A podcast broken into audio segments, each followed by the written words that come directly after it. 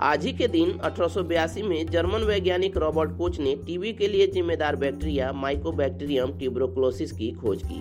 उनकी ये खोज टीबी के इलाज में बहुत सहायक हुई।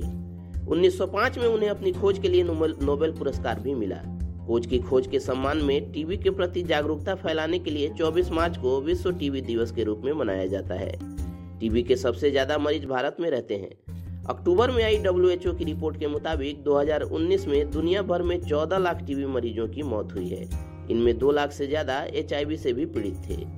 2019 में एक करोड़ से ज़्यादा टीबी के नए केस सामने आए। इनमें से छप्पन लाख पुरुष और 32 लाख महिलाएँ और 12 लाख बच्चे थे। सतासी प्रतिशत मामले केवल 30 देशों में थे। उनमें भी दो तिहाई मामले सिर्फ़ आठ देशों में। भारत, इंडोनेशिया, चीन, फिलीपींस, पाकिस्तान, नाइजीरिया, बांग्लादेश और दक्षिण अफ्रीका में आए। राहत की बात यह है कि टीबी का इलाज संभव है। इसके साथ ही हर साल सामने आने वाले टीबी के मामले लगातार कम हो रहे हैं। पिछले पाँच साल में बीते साल के मुकाबले दो प्रतिशत कम केस सामने आए।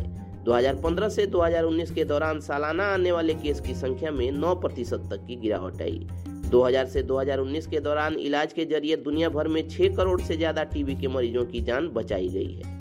यूएन ने 2030 तक दुनिया से टीबी को खत्म करने का लक्ष्य रखा है। आमतौर पर टीबी के मरीज़ को बलगम और खून के साथ खांसी आती है।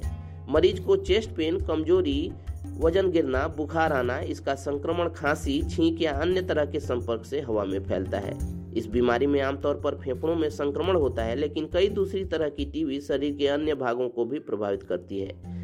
समय पर सही इलाज नहीं होने पर यह रोग जानलेवा हो सकता है। चलिए दोस्तों कोराफ्लिक्स पर आज के इस पॉडकास्ट में इतना ही। जानकारी आप तक पहुँचते रहे, उसके लिए आप हमारे यूट्यूब चैनल को सब्सक्राइब कर लें और फेसबुक पेज को लाइक कर लें। साथ ही साथ अपने दोस्तों रिश्तेदारों के बीच इस पॉडकास्ट के लिंक को शेयर भी करें। मिलते हैं अगले पॉडकास्ट में। तब तक keep searching for knowledge and try to be a kind person